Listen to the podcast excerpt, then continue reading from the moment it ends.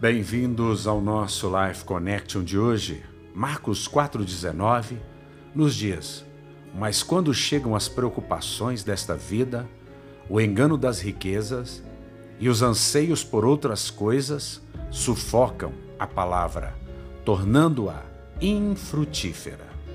O que o texto está dizendo para nós é que a palavra é a palavra de Deus, é a palavra que chama à existência as coisas que não existem a palavra aqui é o próprio Jesus como Logos encarnado, como Verbo encarnado, que traz existência às coisas que não existem. Ele é o Verbo, ele dá sentido à frase, ele traz existência às coisas que não existem.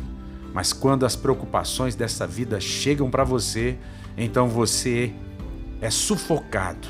A palavra é sufocada.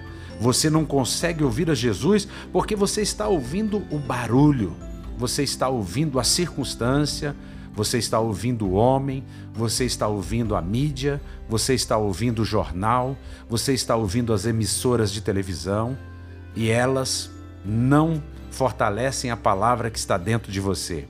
E aí então você é levado a duvidar.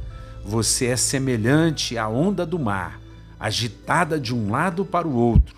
Por isso, você tem dificuldade mas eu quero desafiar você, de acordo com essa palavra, a não se deixar levar pelas circunstâncias deste mundo, mas a olhar somente para Jesus, o Autor e Consumador da nossa fé. Que você pense nisso, que você tenha sempre a graça de Deus, o favor de Deus em seu coração e que você reine em vida soberanamente. Um beijo grande no coração.